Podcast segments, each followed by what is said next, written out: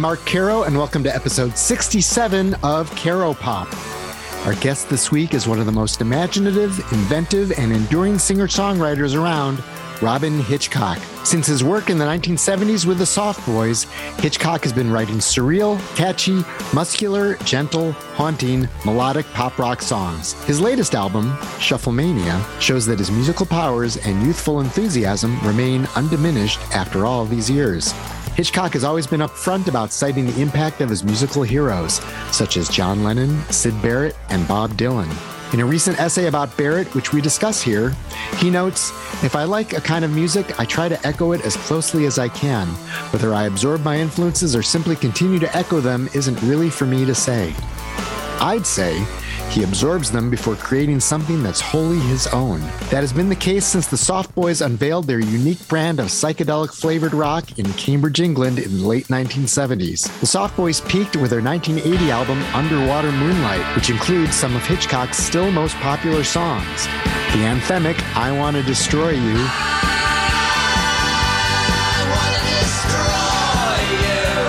jagged, insect infested Kingdom of Love, and the post Byrds pre REM perfect pop jangle of Queen of Eyes. On and off, it's the Queen of Eyes, with a carapace shell and her black lace thighs. I don't know why she never gets anywhere. The Soft Boys broke up in 1981 with guitarist Kimberly Rew going on to form Katrina and the Waves. Hitchcock launched his solo career with the eclectic Black Snake Diamond Roll and continued to record albums on his own, such as I Often Dream of Trains and I. Honey, have you got the nerve to be Queen Elvis?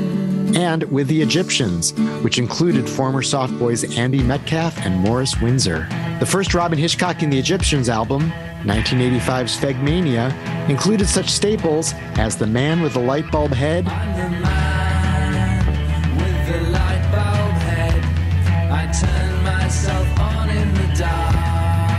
My Wife and My Dead Wife, and Heaven.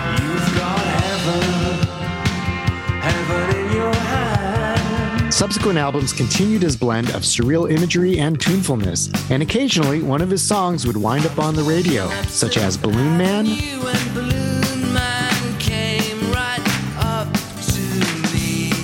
Madonna of the Wasps, and So You Think You're in Love. So you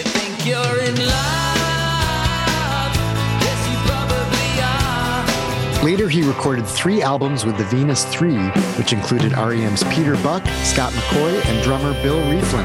Out in the trees, all tarantulas got me humming. For Shufflemania, Hitchcock recorded the songs and then sent them to various musicians, such as last week's Caropop guest Brendan Benson, Rew and Windsor of the Soft Boys, Pat Sansone of Wilco, and his longtime partner Emma Swift. No matter who plays on his albums, Hitchcock sounds like Hitchcock. Age and mortality are on his mind on Shufflemania, but then again, they always are. This is the man who long ago wrote Sounds Great When You're Dead, after all. On the new The Man Who Loves the Rain, Hitchcock sings Respect the dead. You will be joining them soon. The beautiful hymn like album closer, One Day It's Being Scheduled, envisions a day in which the human race will not be run by bullies. One day.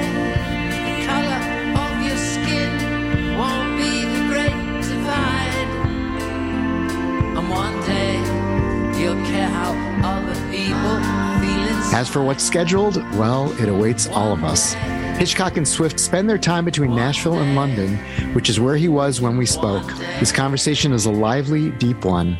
Aside from getting into creativity and music making, he explores aging and what it means to remain young, which he has done in voice and spirit even as he approaches his 70th birthday in March. He discusses his collaboration with Andy Partridge of XTC and why years of back and forth have yielded just a four song EP so far. Did the songwriting with Partridge work? How does Hitchcock write songs now, and has his approach changed over the years? Does he seek out inspiration, or does it usually come to him? Why do audiences respond more to older songs? Does music mean as much to him now as when he was younger? With Shufflemania following 1985's Fegmania, does he plan to release a new Mania album every 37 years? Please enjoy this Caropop conversation with one of the greats, Robyn Hitchcock.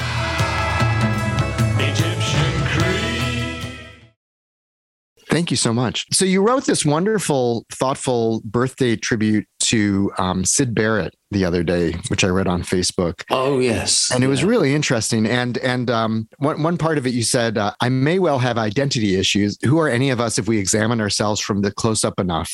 Take somebody who no longer wants to exist, Barrett, and then add somebody who would rather be someone else, me, and you get the picture. All I know is that if I like a kind of music, I try to echo it as closely as I can. Whether I absorb my influences or simply continue to echo them isn't really for me to say." Would you say that's something that's consistent throughout your career, or was it true at one point and maybe not as true at another point? I think it's pretty consistent, actually, and it's pr- taken me rather a long time to kind of come to terms with it. Um, but I realize that that's what I tend to do. You know, I'm pretty on the spectrum. Obs- things either obsess me or I, they pass me by altogether. So I get very, very involved in things and I something and I do my best to mirror it or echo it or absorb it or become it. And I'm good at that. But then again, you know, musicians are kind of echolalic. Uh, you know, even John Lennon, who who I've is, is another character that I've absorbed and is probably a deeper influence than any other, really, um, because because he's in the Beatles. So there were four of them. Lennon was a very good mimic. Have you heard those, you know, the tapes where he's mimicking Bob Dylan and you right. know, he does a, a, great Dylan, he does a great Mick Jagger, he does a really good Buddy Holly. You know, he sort of sonically becomes them. Um, and I guess that's one of the things you can do if you have an ear is capture a sound that comes from somewhere else you know, you start off trying to imitate people and you're not good enough to do it. And in a way, the real you is the thing that appears between your attempt to copy something and what actually happens you know that's that's you. But um you can also spend a lifetime refining it. I, I don't really know. All i know is that i work in a field and I produce a category of music that if you went into a record store or a virtual record store and you looked at 20 records that would include Revolver, Piper at the Gates of Dawn, the White Album, the Basement Tapes, Highway 61, and then a sort of general melange of other people like Lou Reed and all the great songwriters that were around then. You know, that's where I would belong. That's where my sound belongs. If there's anyone around in 200 years' time, I think I will just seem like a, you know, I'll be an afterthought, a postscript. Uh, or as I always put it, I'm the last one to hatch out. it's, it's a genre I work in. I've made no attempt to move it into the 80s or the 21st century or anything. There's also a great diversity to your work, though. I mean, you have like a large body of work in terms of, you know, solo albums and acoustic and electric and kind of psychedelic and kind of, you know, aggressive and gentle and oh, yeah. thoughtful and dreamy and you know Robyn hitchcock as a you know musician category covers a lot of ground which you know the beatles who were absorbing a lot of influences obviously do as well it seems like the more sort of broad influences you have the more that sort of goes into this kind of unique melange that becomes you right well, my my saying on that is that the deeper your roots, the broader your branches. You know, that's why people like Bob Dylan and acts like Beatles, the, the Beatles and Bob Dylan have such a universal reach because they've absorbed from so many different sources. And yeah, I know I have a variety of different sounds. I'm not simply bashing out the jangle pop. That's just sort of one slice of what I do. But I don't really think I've done anything that wouldn't fit on the White Album, really, in the course of whatever I've been doing this for 40, 45 years, almost anything I've done would stylistically could have been done on the White Album.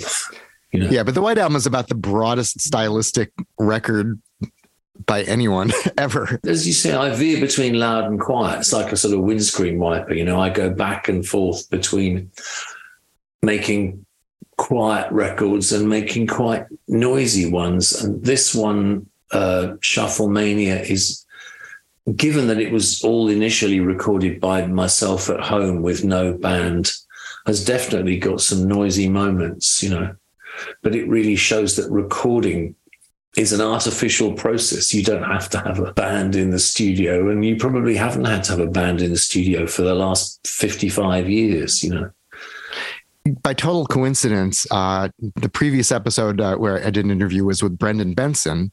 Oh um, yeah, because uh, he had a, he has a new album out, and I bought the blue, the lovely blue vinyl of Shufflemania, and I'm looking at the credits, and I'm like, oh, wait a minute, the Shuffle Man is you and Brendan Benson, um, yes. and it looks like he's playing just about everything but the guitars on it. He is. The, the, the previous album I I did, which just self-titled, um, right which we did in Nashville, Brendan engineered and produced that.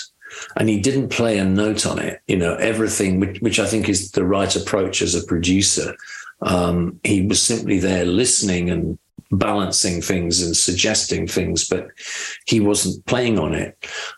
Um, so this record, you know, he wasn't involved in the production. So he came in and just played on a couple of tracks. Um, yeah, did everything on the Shuffle Man, and he did an awful lot on the Sir Tommy Shovell. Right. He and Kimberly Rew are on that one. Well, it was, but, yeah, but not in the said, same room, I assume. No, he just said, "Well, I wanted to try and make it like the Soft Boys." He put all these sort of harmonies in, like the Anglepoise Lamp single, you know, we did hundreds of years ago, and I thought, "Oh, okay, so I'll ask Kimberly if he wants to play on it." So he did. So actually, that was triggered by Brendan. Um, but all the voices on the Sir Tommy Shovell um, are are Brendan's, and the drums and bass. But the guitars are Kim and me. So, you know, Brendan gets his moments in the Soft Boys. Yeah. For the Shuffle Man, had you recorded the song and then the drums and all that were added later? And and it's because it still sounds like a really lively band performance, but I'm wondering the order that that happened. Oh no, everything. I recorded everything myself with. I'm proud to say no click track. I just sat there with a with a guitar, acoustic or electric, and performed the song, and then I sent it off to various people. Johnny Marr, I sent. I sent. It wasn't even a. I wasn't even on my little Zoom machine. I just sent him a phone recording, and then he sent me back all these stems based around the, the thing I'd sung on my phone. So I then had to get it translated. I then had to play again over the top of what he'd done. But, um, you know, he was playing drums. He kept good time. Oh, we had also we had quite a few drummers, and they all managed to to keep in with my slightly arrhythmic playing. Um, I'm notorious for shifting the beat from the two to the one or whatever, and I don't do it intentionally. Um, but I speed up and slow down and drop beats and all kinds of things. But they all they're all intuitive players, you know, and they they made it sound like a group, but they weren't one. It's a really cohesive record, and then you look at the the credits, and there are different people on every song, and they've recorded it everywhere. I mean, did it surprise you that you could make an album like this in this way? It might be because all the songs were written around the same time you know, they were all written within 11 months and they were all mixed by Charlie Francis in Cardiff. So they've got a kind of unified hand at the end, just, you know, just giving them the, the composition where they are on the, on the, you know, on the sonic horizon, what, what goes north by northeast and what's full steam ahead and all of that.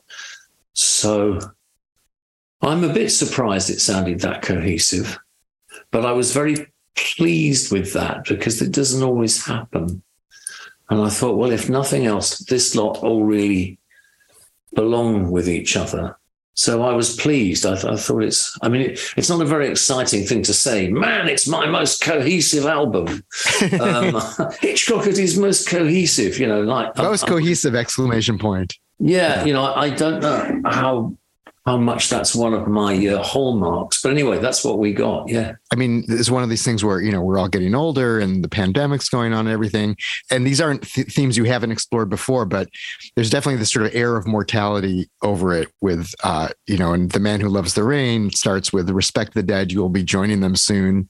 And, you know, one day, which is a beautiful closer of a song, uh, you know, it ends with, it's being scheduled, which I assume is, uh, you know, the end of the book of life. There, um, are these are these things that you were thinking about uh, in in particular while you were creating this record?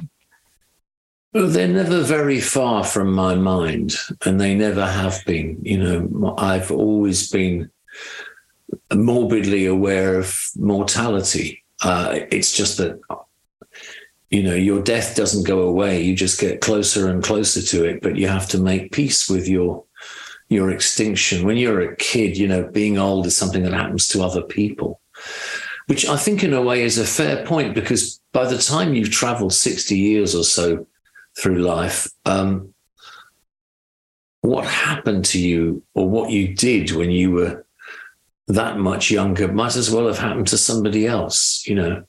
Uh, are the memories I have now actually things that happened to me, or did they happen to someone else? When I write them down, they start to look as though they could be somebody else. Um, I can read back through the story of bits of my existence and um, almost not identify with it at all. I, I, I sort of, uh, you know, they give you the same name, you've got the same DNA, but, uh, you know, are you really you're only the same you because you haven't officially died. But you know, I don't know.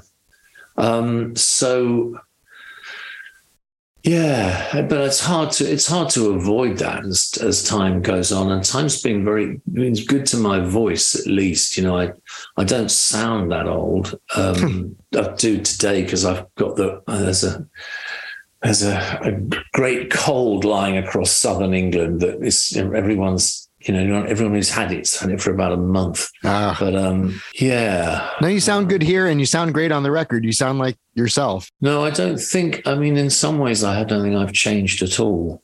I just think that the the much younger person was somebody else. But in terms of what I do musically, um, I don't really think I've, or even with words, I, I feel I feel like I'm better at it. But then I'm not sure whether I really am any better at it. Am I a better guitarist than I was 50 years ago? I've played so much, I should be better. I hear tapes of myself playing electric guitar, and I think oh, that's definitely better than it was in the soft boys days. You know, I actually can play better, but I don't know. Whatever you say, the opposite could apply.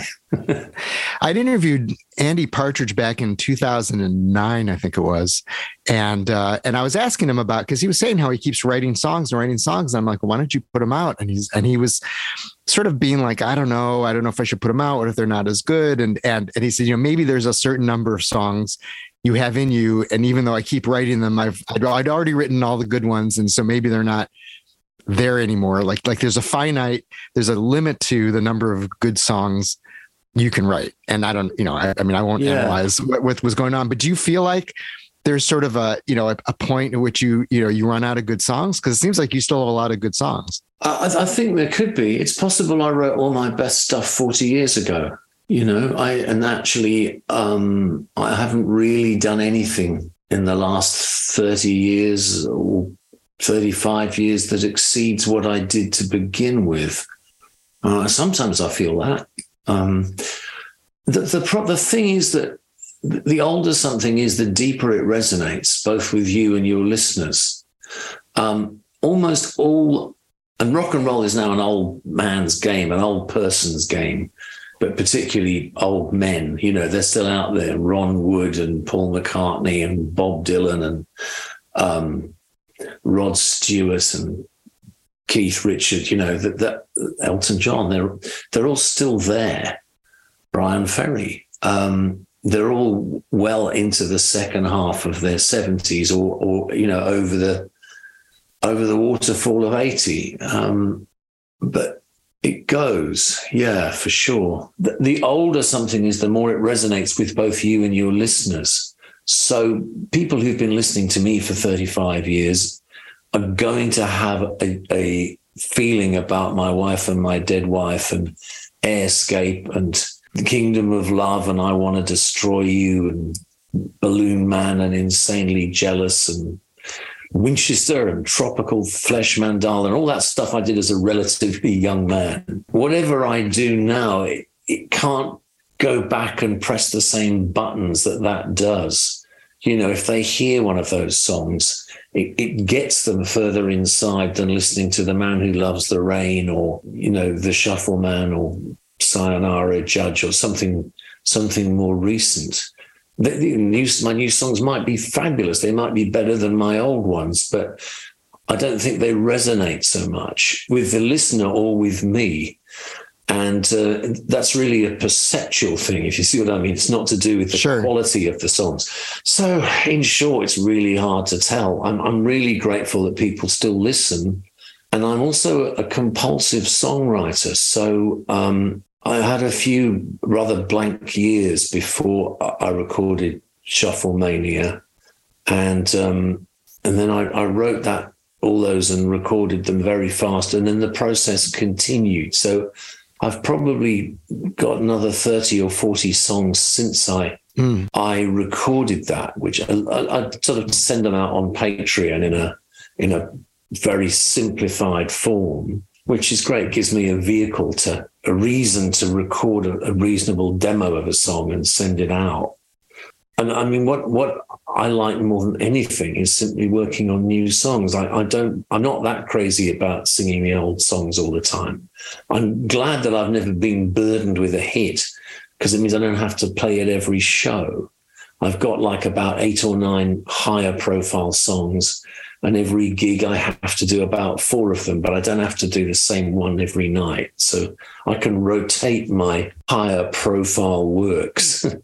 um, but you know, I mean, I'm sure if I'd written Hey Jude, uh, playing it every night in exchange for another $500,000 wouldn't be too much of a burden. I could probably bring myself to do it. And I think probably also, you know, with McCartney, I'm sure it's not just the money. I think he actually likes the the 50,000 loving faces in front of him more than anything else, you know, to the point where he'll stand up there and play for three hours, you know, an hour and a quarter longer than I do, and the guy's 11 years older than me, but he was still such is the love that that Paul feels that he can stand there and you know it just gives him the I don't know. I mean, he's a buoyant guy anyway. He's definitely right. he was always buoyant. And looking back on the Beatles, you can see how he sort of came out of it as the, the designated realist and the one who understood the value of the group and you know was was grown up while all the, the others were weren't in the same way but um god anyway that's that's beatleland separate topic I'm I'm just lucky. I and I have to remind myself of that. When you play, is there one song that gets more response than any other or is it just kind of like a sort of a tiered thing where it's like if you play one of these songs it gets this and you know but but is there one that kind of sticks out and you're like oh I didn't I didn't think of all the songs I wrote. That would be the one that everyone would respond to the most no there's basically the further back I go the more people like them. The exception to that is either if I play a song they haven't heard before and they like it then there's a kind of there's surprise and delight. Oh, it's a good, it's a new song and we like it. But it has to be fairly simple, I think, for them to get that. And I don't very often come up with a good new simple song. um, the other thing that actually gets the best response live is when I do a sort of guitar improvisation, sort of a la Richard Thompson. I just get the sound person to add effects to the guitar after I've finished singing. Um, there's two songs. One's The Lizard off Black Snake Diamond Roll, and the other one is I'm Only You from Fake Fegmania. So they're both really old songs. Um, but I do a kind of maybe jam away for four or five minutes at the end of it, you know, playing to the echo coming back right. me And so it, it gives the sound person a chance to to have fun and pan things around, you know. And it gives me a chance to play against the echo. I'm I can't be bothered with technical stuff, so I don't carry echo pedals and chorus pedals and things. That stuff just annoys me so much. Um, I, sometimes I don't even plug a guitar in. I just I'm you know more Jonathan Richman than David Gilmour. I mm-hmm. just I don't know, ugh, don't have the patience for it. So, um, but the sound people usually, if there's a decent desk, uh, and sometimes there's a very decent desk, um, they'll do all sorts of delightful effects. And actually, those often get the the really biggest applause. Just me jamming for four or five minutes, you know. Well, I look forward to hearing you you do some of that when you come back in the spring, since you had to put that tour off a bunch of times. When you go back, when you're talking about like sort of people liking the older stuff, uh, it's sort of an interesting dynamic because I think that there's, I think you respond differently to the songs through which you discovered someone. Like, oh, that's who oh, yeah. Soft Boys are. That's who Robyn Hitchcock is, as opposed yeah. to when you already know them. Um, it's different. Uh, and and then there's also just the sort of like when you're younger, maybe you kind of imprint in a different way than when you're, yeah. you're older. I mean, do you how do you listen to music now compared to when you were younger? Are you as obsessive? Does it stick to you and you know make you go back the same way that it did, you know, decades ago? No, not at all. Unfortunately, but also, I suppose in the early days, I was either hearing things on the radio so they'd be repeated, or I was at school where there was a, a record player. So I'd hear the same record a few times and it would have time to sink into me. I mean, I think the only record I've ever liked from the very time, first time I heard it was probably maybe the first Velvet Underground LP. I really, I really got that straight away. Mm. Um, but uh, it's just so instantly likable. Um, no, no, it doesn't mean anything like what it meant to me then. And I have to listen to stuff.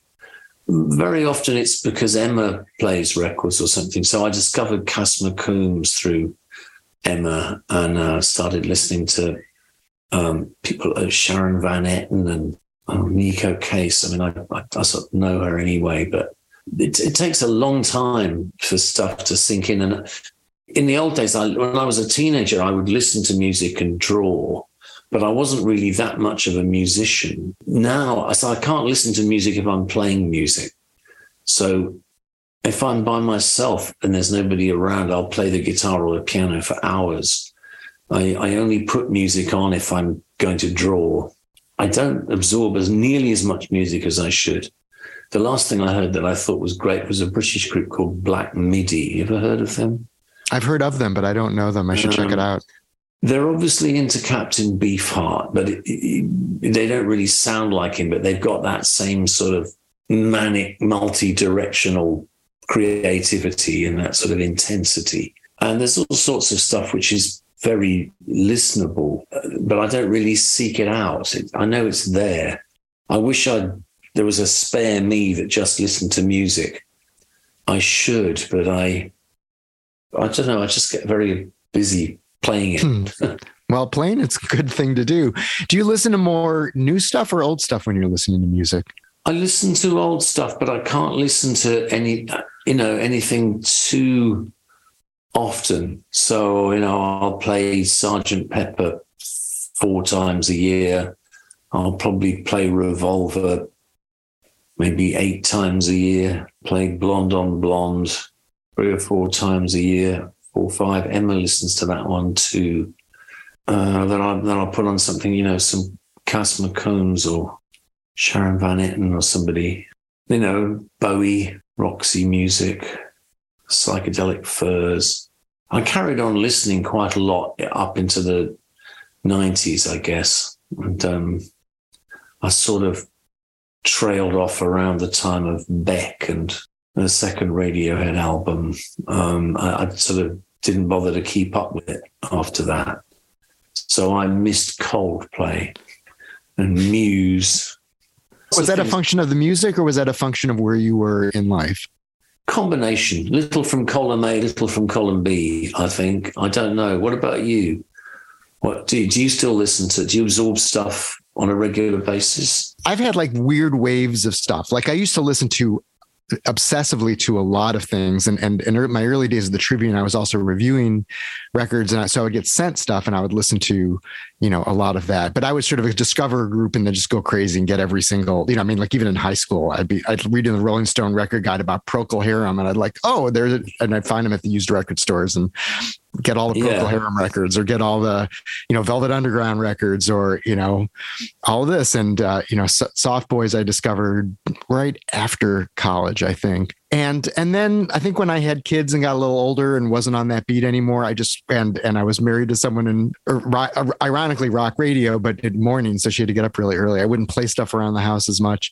But then during the pandemic, I was home all the time and I upgraded my turntable. And so, I've been like buying way too many records again, but I've been trying to sort of expand my palette a little bit too and listen to sort of more stuff that I didn't know as well like a lot of a lot of late 60s mid early to mid 70s soul and sort of funk jazz and yeah. you know, things that I didn't really as opposed to my wheelhouse which was you know your kind of jangly rock melodic yeah. you know the stuff that you like so yeah. I feel like I've broadened it a little bit but I still listen to the other stuff as well but you broadened it, but but going back in time, so you're listening to uh, different genres of music that were contemporary with the ones you liked. Yeah, some of that, and then and, and also some sort of newer stuff, but but a lot of the newer stuff I listen to. Like I'll listen to like the, the Delvon Lamarr organ trio, but they sound kind of like they really liked that you know late 60s early 70s soul jazz sort of thing like they they like the meters and booker t and the mgs are they current ronnie yeah, so they're current, but um, oh right, yeah, they go back to that, yeah. So I'm trying to find, I'm trying to you know listen to new stuff as well, but you know here I'm I'm enjoying your new album, and you've been around for a while, so there you go. Well, I'm a bit of an anomaly, I think, as regards time, because I don't really, I don't attempt to defy it, but in some ways, it doesn't seem to affect me as it should. It's an interesting thing. Um, well, it's interesting to think of you and Syd Barrett in that way because, you know, I mean, early on, you know, because there was there was some sort of vocal, I don't, I don't even want to say similarities, but you know, it was it was clear that you liked Syd Barrett, and there were certain things in the guitar tone. But Syd Barrett is just the the opposite of you in terms of someone who just flamed out and you know was self-destructive and uh, you know and he had this brilliant flash.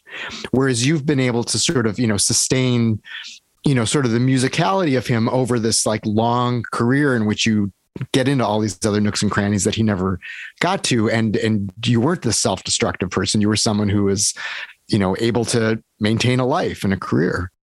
Yes. Yes. I mean he was just raw talent as, as I've often said, he was like he squeezed the whole tube out in one go. Whereas most people squeeze a little bit of talent out, then they mix it with some turpentine and they spread it around, and then they squeeze a bit more talent out and they make a career of it. You know, Barrett was just it was concentrate. It was neat. You know, whether you want to use an analogy from paint or from um, from lime juice or whatever, you know, he, he just it, I think one of the reasons that it that what he did is so magical is because it was so dense, it was so concentrated. It was like a, a lifetime's creativity squeezed into 18 months.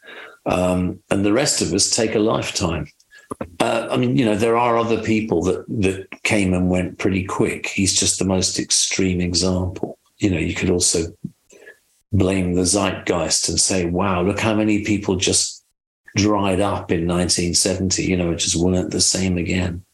John Sebastian, Donovan, arguably John Lennon, um, Dylan definitely went fallow for a long time. You know, he the the furious inspiration he'd had evaporated for quite a long time.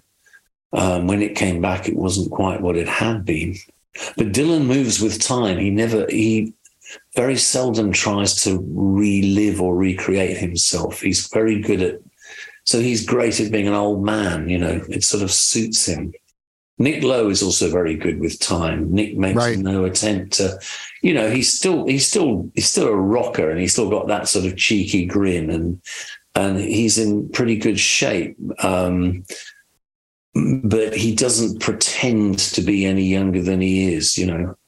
McCartney's had all the work and and you know from a from a couple of hundred feet away he still looks like Beatle Paul and pretty much sounds like Beatle Paul whereas old Bob you know time is written in his voice. He really except you know he sounded like an old man when he was young. So once again I'm saying the opposite of myself but um, well, yeah, when Time Out of Mind came out in 97, I was like, oh, this is kind of like his old man record. I'm like, well, no, that was 97. That was, uh, you know, 25 years ago at this point. Uh, and he's still, he's still doing it. That was actually, you know, middle-aged Bob, but he sounded like a, you know, old, very wise person on that record. So, so he yeah. sounded like an old, very wise person when he came out on the first record. You know, he, yeah, uh, he, he had that youthful complexion and sort of you know, cherubic look, and, and he could definitely look like a kid, but actually he was old and wise at 20. Um,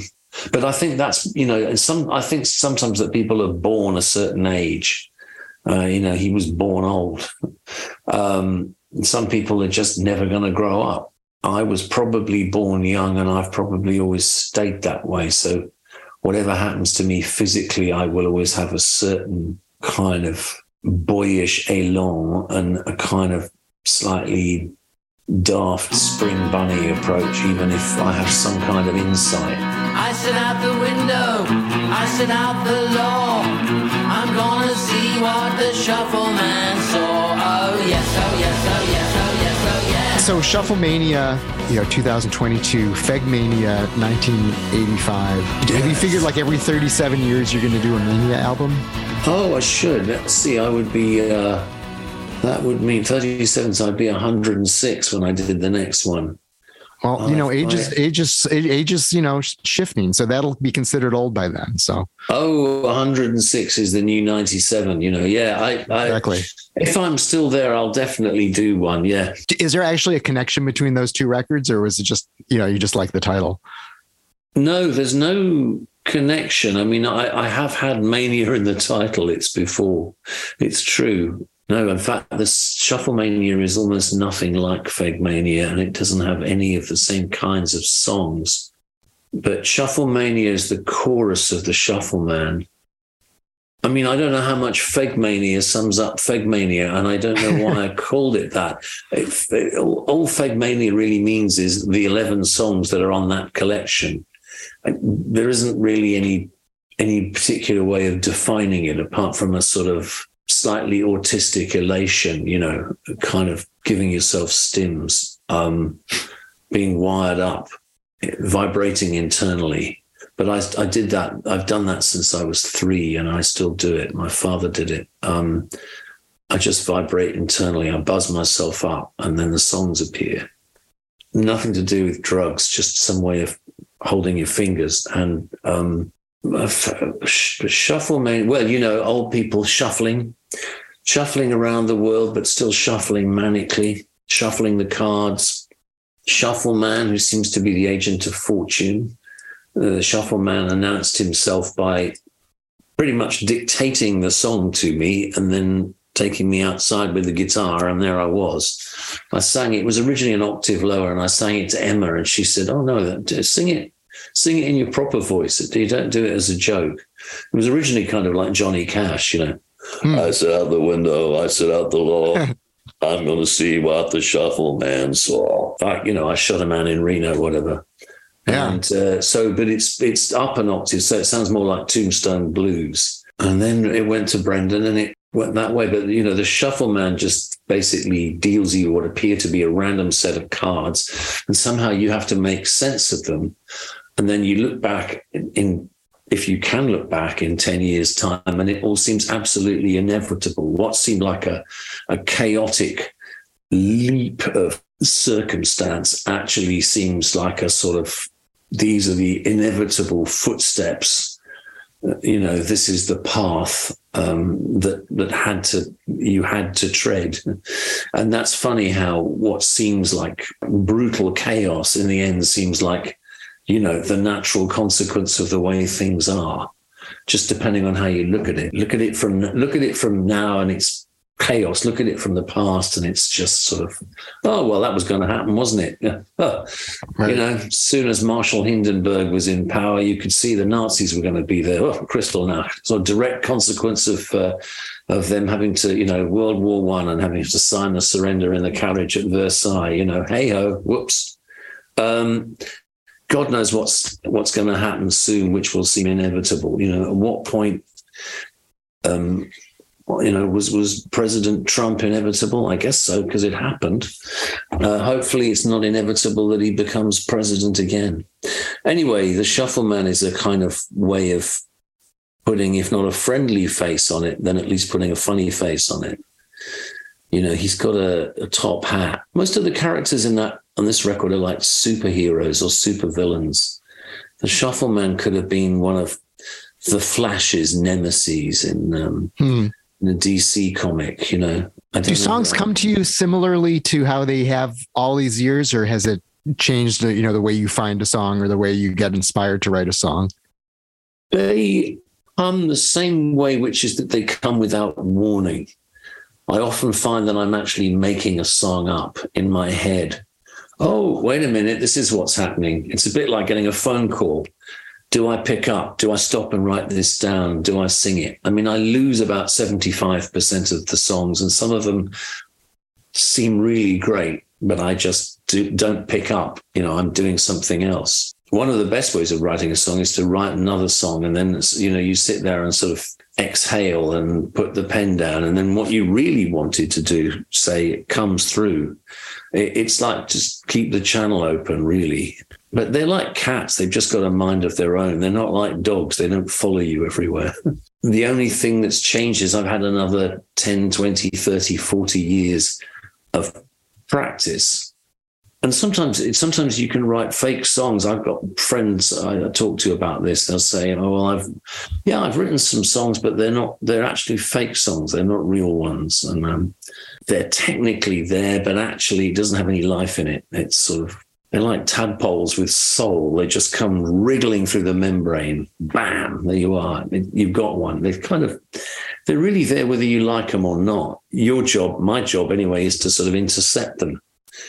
Uh, I talked to Nick Lowe about this and he said, Oh, yeah, I call it the man. He said, I just stand there and then sometimes the man comes along. You know, it's sort of like, I guess the man means it's a, it's a real song, not a, not a fake one. Right. Are you usually at an instrument when this is happening, or are you just like out in the garden or taking a walk or, you know, doing something else?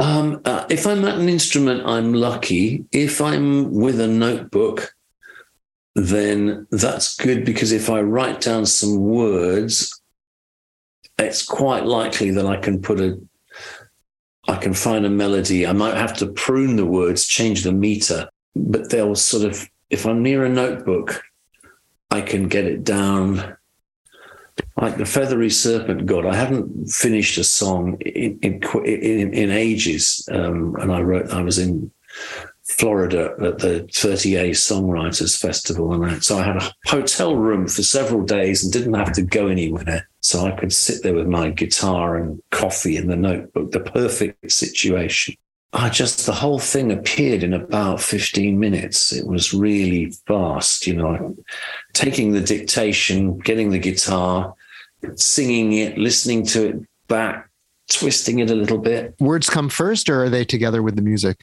It's great when you get them together with the music. Sometimes the music sometimes the music come you just know you're going to get the music comes and then you get some words with it the words surf in on the music then then you've you've got a good one, as it were. You know, it's like, oh my god, this is coming through. Absolutely, I really am just taking dictation. You know, if you get a tune and you don't get the words, oh, that's harder. Then it doesn't necessarily know what it's doing. I've actually just completed a record of instrumentals. It's the first time I've ever done it. hmm. which we're going to put out in a, in about a month's time. I guess it's safe to announce this actually. Um, we're putting this out on Tiny Ghost. It's called Life After Infinity, and it's 11 instrumental pieces. And um, I suppose they're what happens if I don't put words to music. Some of them are sort of fairly improvised, and some of them are more formally composed pieces. And that's what happens when you take the words away. I rather like it because my words tend to, they can confuse people. and, and I'm not saying that I don't want to confuse people either. So you know, that might be my intention to share my confusion with the world. Hey, have some of my chaos. Be my guest. Step this way. Are the instrumentals just played by you, or are you, are you with the? Oh no, it's it's all me. No, it's all me overdubbed. Me and me and me, and a little bit of uh, the engineer Charlie playing bass and percussion. And Charlie helps. He makes it sound good. But um, I think it's it's good. That that's going to be out in a hopefully in a few weeks. Huh. Well, uh, we'll have to on, check that out. Tiny Ghost. You know, when I when I'd spoken with uh, Andy Partridge back in 2009, he told me about this project he was working on with you, and then I got the four song EP Planet England. Oh, yeah. I think that was what 2019. So how did that finally come out, and what was like that collaboration like? It's really good, but it was very intermittent. We we did quite a lot. I'd just go up to Swindon and sit in his front room or his back room and we'd make stuff up and then we'd go into his shed and record it. And Andy is a little back garden shed that has the sort of technological capability of Abbey Road. It just has everything. Um, Andy is a brilliant engineer, producer, arranger. You know, he listening to that record, it sounds as good as anything I've done. So we just make the stuff up. He's also one of the few people I can write songs with because we both think quite fast. So, but then there was a big gap. I can't remember what happened, and then I, uh, I kind of I left London, and I, I don't know. We, we just finished it off about four or five years ago. Then we started something else. Then the pandemic came down. Andy was an anti vaxxer, and I think he'd already got COVID. And um, and then I did Shufflemania and everything. So I, I haven't really been around to do anything. We sort of, uh, we should get together at some point and do more of what we did. There's bits and pieces lying around on tape and on phones and things. And I think he's got a couple of bits of music that we did in his shed. It's just a matter of getting round to doing it, you know. And then I know he hasn't been very well and things. So we tend to be very in touch or not at all, you know. It's, it's intermittent. But that way we never get we never get sick of each other. I didn't realize he was an anti-vaxxer. Well, I hope he's I hope he's healthy. That's well, he was he was last time I I was in touch, and I I think this was around the time the vaccines were coming out, and I didn't want to be going up and being in a room with a, somebody who was an anti-vaxxer, you know, another old man like myself. Um, just seemed too vulnerable. Really, it's a bit different now.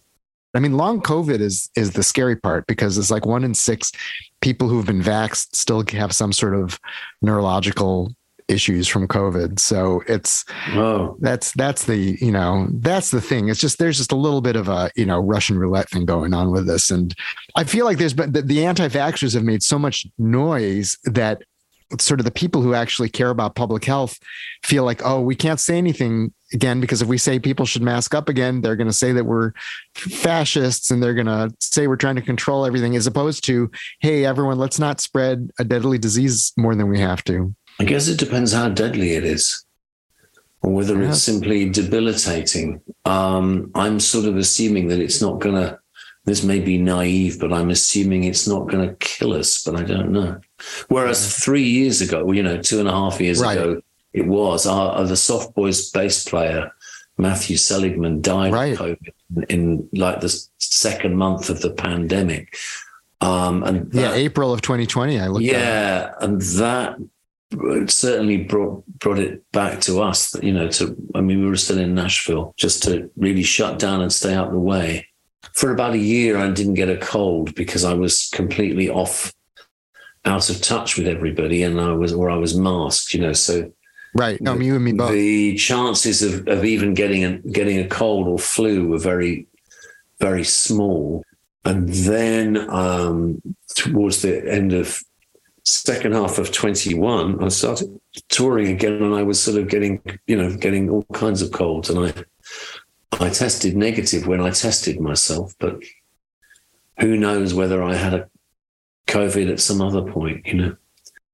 I haven't had the, the touch wood, you know, the fever or the loss of appetite or severe congestion or anything. So I don't know.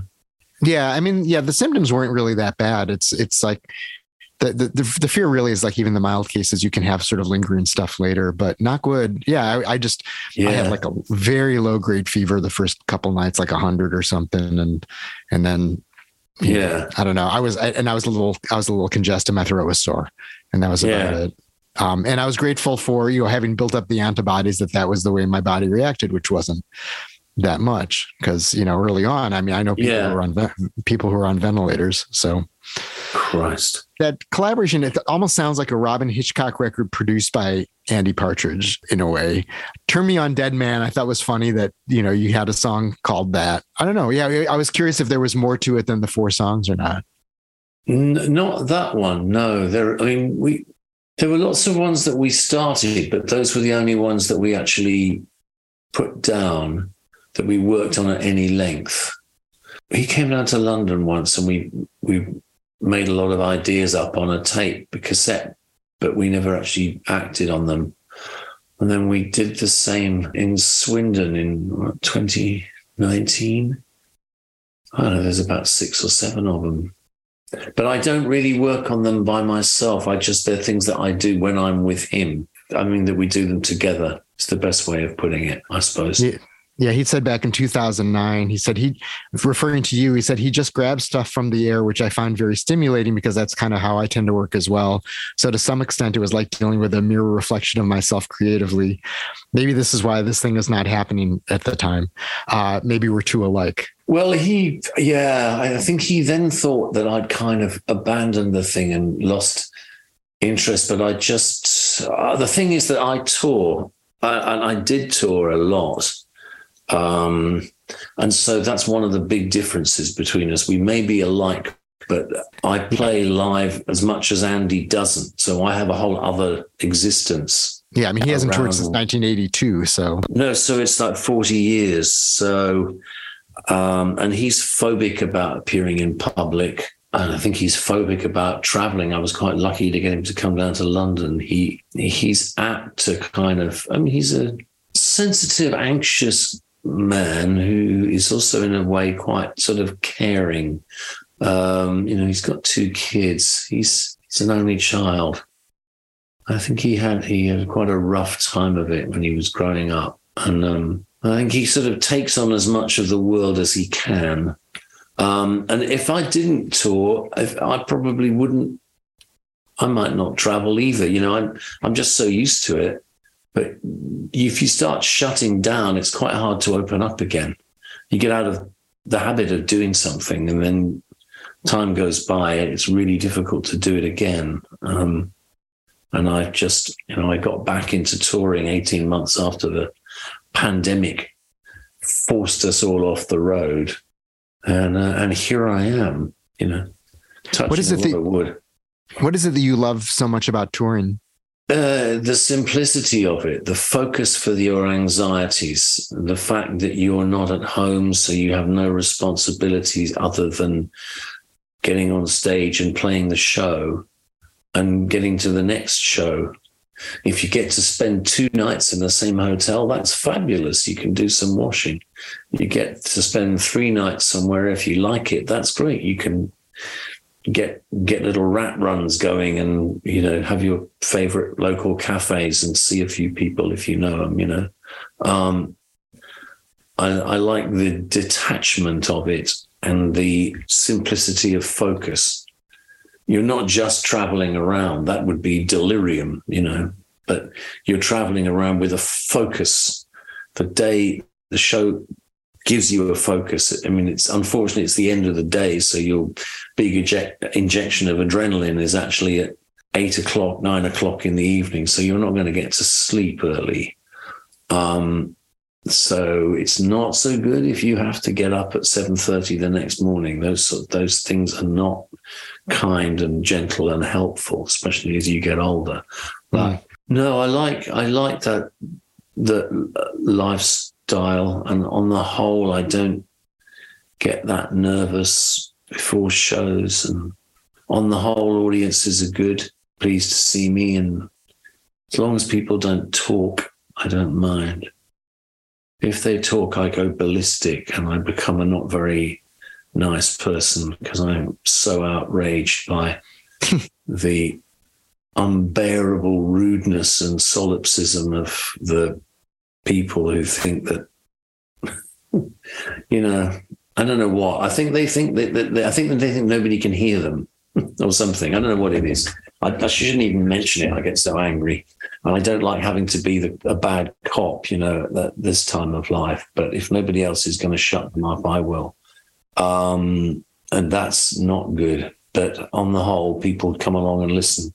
Mm. If everybody talks, it's fine. It means that it's like a cabaret and you're not really holding their the audience's attention, and it's too bad. You become you're just a background music. But if everybody's listening really closely, but there's just a couple of people yakking, you yeah. know, I mean, you, you wouldn't do that at a classical concert. you no. wouldn't do that at a folk concert. But for some reason, people, I don't know what it is, and that that sort of disregard, both for me and and crucially the other people I'm who've paid to be entertained by me, actually strangles my mind. I short circuit. It, it mm. makes no sense. Um, yeah, and I, almost any conflict I would have gotten into at a show is me trying to get someone to shut up so I can hear what's going on on stage. Well, it's awful that it happens. If you're doing a show late at night and it's a bar, it's much more likely to happen. But again, the, the problem is, it's just when there's a couple. If you got a bunch of people yakking, then it, it, you know, you just have to hope that the listeners will come up the front and the, the those who want to have a conversation will go at the back by the bar and you know it's more like pub rock but it's it's just when you're playing solo when you're playing acoustic that's what's really hurts if you you know if you're playing with a rock band you're making a certain amount of noise anyway and fair play but um, although i must say also if i go and see a band i really dislike it if people try and talk to me I can't focus on on the band, and I can't, you know, while somebody's trying to have a conversation in my ear, right? It's just stupid. And um, again, that that uh, I don't know does not compute. Mind overloads.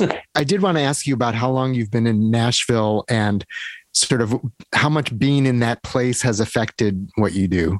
Well, right now we're in London, but we're going to be back in Nashville. We are basically bicontinental. Um, I mean, I'm British, Em's Australian, but we, we're both kind of US residents with green cards. And um, so we'll be back in Nashville, should be based back there later this year for a while. Um, I don't think it's influenced the music I play at all, but what there is in Nashville is a terrific pool of musicians. So you know, Brendan Benson is there, Gillian Welch and Dave Rawlings are there, Grant Lee Phillips is there. And there's all sorts of people, you know, like Emmylou Harris is there and Lucinda Williams is there and, um, and you know, people like Steve Winwood and Peter Frampton, I think, have got places there. I mean, all sorts of people are in Nashville. And then there's just terrific session players. So if you want to make a record that sounds like you're with a band you've had for five years, you can just find a few people and you can make a really terrific, confident sounding record. And I couldn't really do that in London. I just don't have the contacts. I don't really know that many. I've got some British muso friends, old soft boys and other folk. Um, and they, they, they're going to join me at, next month at my um, Alexandra Palace gig.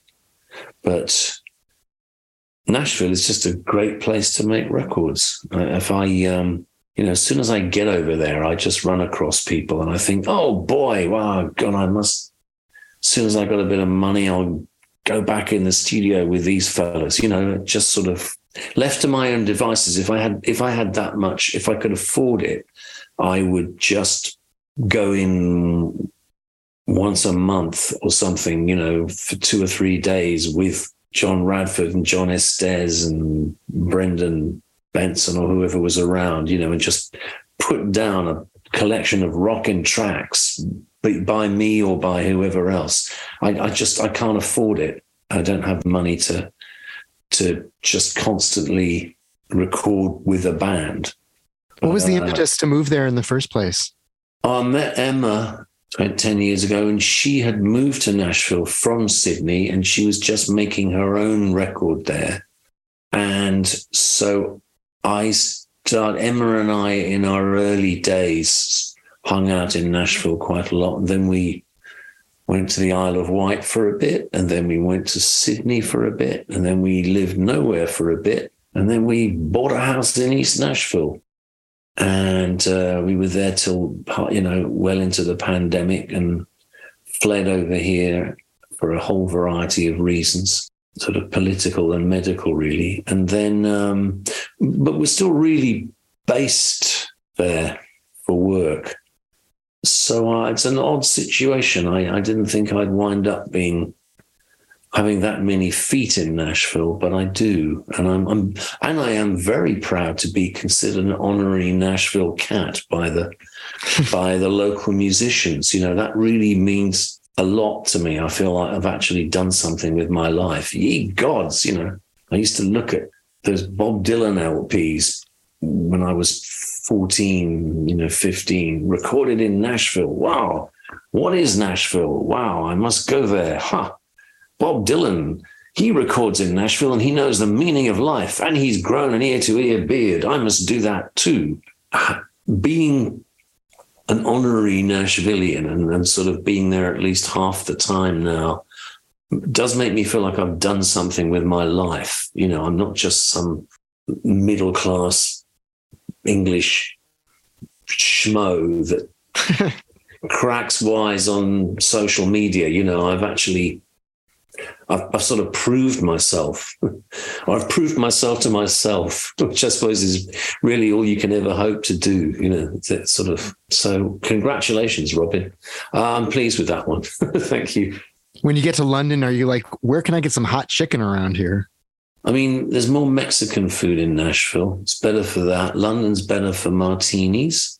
Um, Nashville is very good. Actually, there's there's a surprisingly good amount of curry when curry is really the British national dish. Right. Um, so actually, you can get some good curries in Nashville. Not a lot of great Chinese food, but there's not a lot of great Chinese food where we are. I don't know. I mean, we're just damn lucky to be able to be anywhere, frankly. But I hmm. am. Um, when I say out Nashville, I also mean East Nashville. I don't really go over the bridge, go into, you know, into town. Do you go there much? I've been there once. Was last not this past summer, but the summer before was my first time there. Yeah. It was great. I was I, I I, didn't spend enough time there, but uh, you know it was it was cool to finally see it and to sort of see also sort of how human scaled everything was. Like you think of Music Row and like this. I, I was like, it's a little strip of houses, you know? Okay, and uh, you know, it's just it's a, it's a city, and uh, yeah. You know, I love the African American Music Museum. Actually, that was sort of the you know in terms of the tourist stuff, that was the thing that kind of yeah. blew me away. Oh God, I haven't been there yet. Um, I, sh- I haven't been to very many things there. Actually, events. Um, I just tend to stay in in East Nashville, which is where a lot of the sort of musos are. We saw Squeeze at the Ryman just happened to be playing. Oh. It was like their first. It was like their first rescheduled show, and the Delta variant was coming back around. So we were kind of petrified being in an indoor concert because it was like August of 2021. But oh gosh, get sick, and it was nice to see Squeeze at the Ryman. So Oh, I imagine they'd have been just right. Was it well attended? Yeah, it seemed to be. Yeah. They're very, they were a very well lubricated audience. Um, they were like, we had to get up at some point because the people next to us were spilling their beer all over the benches. Oh dear, yeah, yeah. They probably don't regulate that too much. You can bring drinks into the uh into the Ryman, but um, no, that's a good. Place. I've seen Bryan Ferry there. I've seen him. No, I've seen Ringo Starr there twice. oh, nice. Compared to London or Chicago, it's it's still a relatively small city, but it is expanding constantly, and all the locals complain about how much worse the traffic's got and the way it's going to go, and you know it is getting bigger, but it's great not feeling surrounded by buildings in every direction. I am going out with a band. I won't have it in Chicago, but I will have it on the West Coast. Um, Kelley Stoltz is playing drums. Kurt Bloch from the Young Fresh Fellows is playing um, guitar, and and uh, there's a guy called Bart Davenport who's playing bass. So, and Kelley's also opening the show.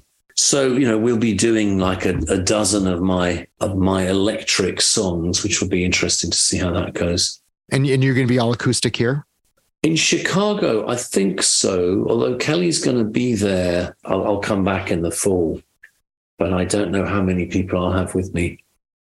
I'm I'm really not sure what I'm going to do in Chicago. It depends who's around and what machinery we've got. But um, there'll be some good stuff. There'll be there'll be Kelley Stoltz playing sitar and piano, and me playing acoustic. And um, if there's anyone else, it'll be a bit noisier, you know. That's all for episode 67 of Caropop. Thanks once again to Robyn Hitchcock for sharing his intelligence, imagination, and unique perspective on the world. Go to robynhitchcock.com. that's Robin with a Y, to order your copy of Shufflemania and other eye tickling merch. I bought the limited edition blue vinyl version of Shufflemania, and it looks and sounds fantastic. Hitchcock is touring the UK in late February and early March before beginning a few weeks of dates in the US. He'll be in Seattle on March 17th, then Portland, San Francisco, Santa Cruz, Los Angeles, St. Paul, good old Evanston, Illinois, Cleveland, New York, and Boston. Check his website for more information. Caropop is produced by Chris Swake who's also got a light bulb head. I'm Mark Caro. Please follow Caropop on Twitter at Caro Popcast. And you can follow me as well at Mark Caro at M A R K C A R O. Also, visit the Caropop website, caropop.com, for posts about music, movies, food, and also this Caropop podcast. Please share, subscribe, tell your friends, and tune in again next week for another Caropop conversation. Thanks.